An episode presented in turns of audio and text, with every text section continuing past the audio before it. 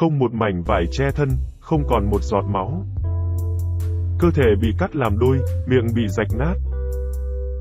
Đó là tất cả những hình ảnh rùng rợn và đáng thương về cái chết của cô gái trẻ Elizabeth Short.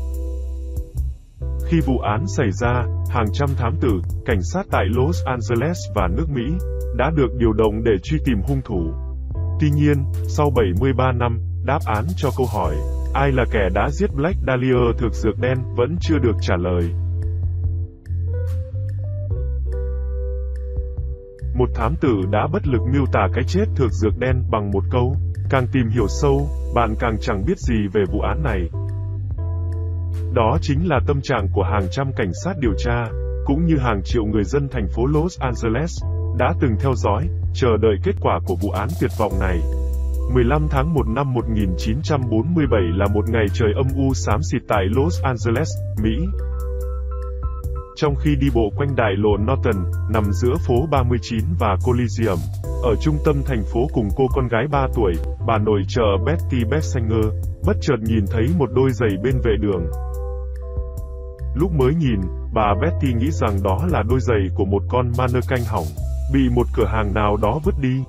Thế nhưng khi tiến lại gần bà mới kinh hoàng nhìn thấy, đó là một cơ thể phụ nữ nằm tại một bãi đất trống. Hai thám tử Harry Hansen và Phineas Brown là những người đầu tiên được phái đến hiện trường. Họ phát hiện được một bao xi măng dính máu và một dấu chân giữa những vệt lốp ô tô ngay gần hiện trường vụ án.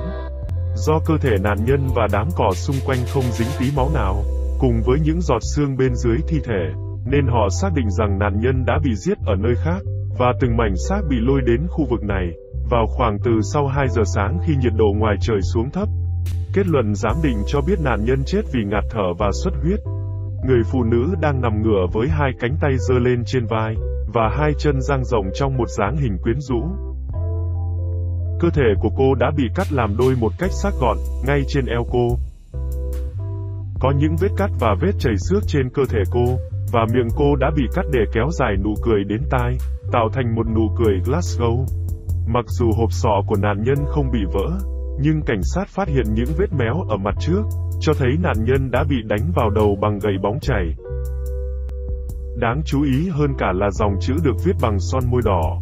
Trên thi thể nạn nhân có nội dung, B.D. Avenger, người trả thù Black Dahlia thực dược đen. Vụ án với tính chất quá man dợ đã trở thành nỗi khiếp đảm với người dân nước Mỹ thời bấy giờ. Lúc đó, cảnh sát và báo chí đang có mối quan hệ chặt chẽ. Phóng viên lấy tin tức từ cảnh sát và cảnh sát dùng báo chí để lan truyền thông tin, nhờ người dân giúp tìm ra manh mối giải quyết vụ án. Các thám tử đã đưa cho tờ Los Angeles Examiner dấu vân tay của nạn nhân. Từ đó, tòa soạn báo đã dùng một loại máy, là tiền thân của máy fax để gửi bản phóng to dấu vân tay, cho trụ sở FBI ở Washington. Kỹ thuật viên FBI đã so dấu vân tay, với 104 triệu dấu vân tay có trong kho hồ sơ và nhanh chóng phát hiện ra, đó là dấu vân tay của một người tên là Elizabeth Short. Dấu vân tay của Elizabeth Short từng được lưu lại, khi cô đảm nhiệm một công việc ở phòng thư từ trong một căn cứ quân sự. Ngoài ra nó còn được lưu trữ trong hồ sơ, vì cô uống rượu khi chưa đủ tuổi ở Barbara. Vì sao Elizabeth Short có biệt danh thực dược đen vẫn là điều bí ẩn.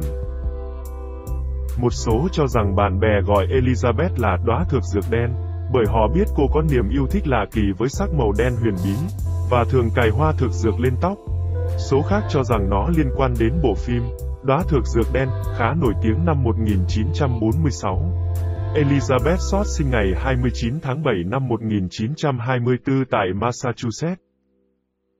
Sở hữu cặp mắt xanh nước biển, mũi hếch nhỏ nhắn, cặp hông đầy đặn, Elizabeth có một vẻ đẹp nữ tính đặc trưng trong thập niên 40.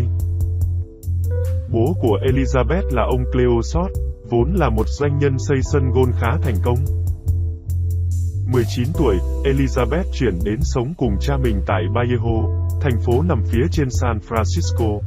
Elizabeth hy vọng việc chuyển đến California sẽ giúp cô bước chân vào thế giới điện ảnh. Là một cô gái xinh đẹp nên không bao giờ chịu nổi cảnh cô đơn. Cô thường xuyên lui tới các câu lạc bộ đêm. Cô yêu nhạc, yêu đàn ông và yêu không khí ở đây.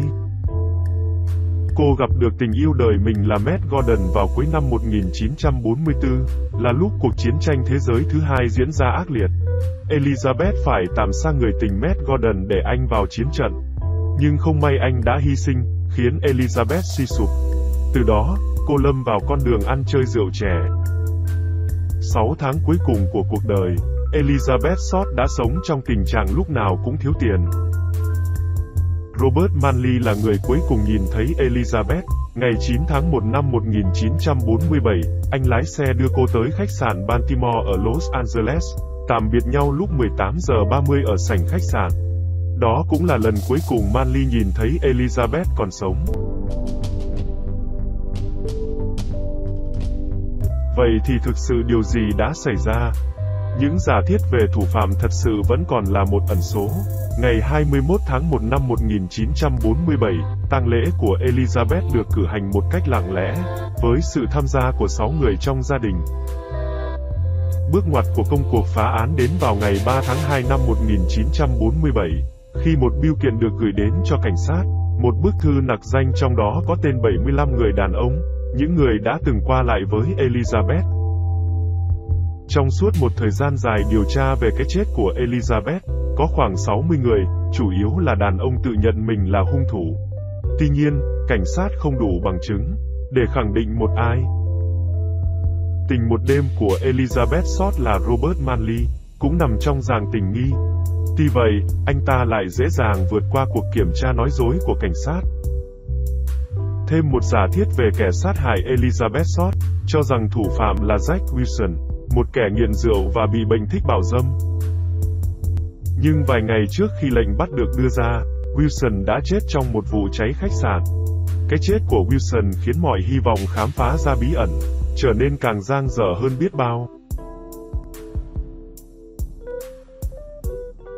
Qua hơn nửa thế kỷ, vụ án vẫn là một bức màn đen bí ẩn, thách thức trí tò mò khám phá của bao nhiêu con người. Gần 70 năm sau vụ việc, kẻ đã giết Elizabeth Short, nhiều khả năng đã chết và sẽ không bao giờ lọt lưới pháp luật. Một cái kết không hề có hậu cho người phụ nữ xấu số. Các bạn có thắc mắc gì về vụ án bí ẩn này nữa không? Hãy để lại bình luận bên dưới để chúng mình giải đáp nhé. Đừng quên để lại một like và subscribe làm động lực cho mình ra các video hay hơn. Cảm ơn và xin chào các bạn.